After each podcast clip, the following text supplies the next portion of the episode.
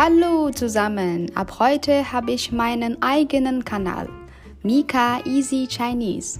Ich hoffe, Sie können mit mir Chinesisch lernen.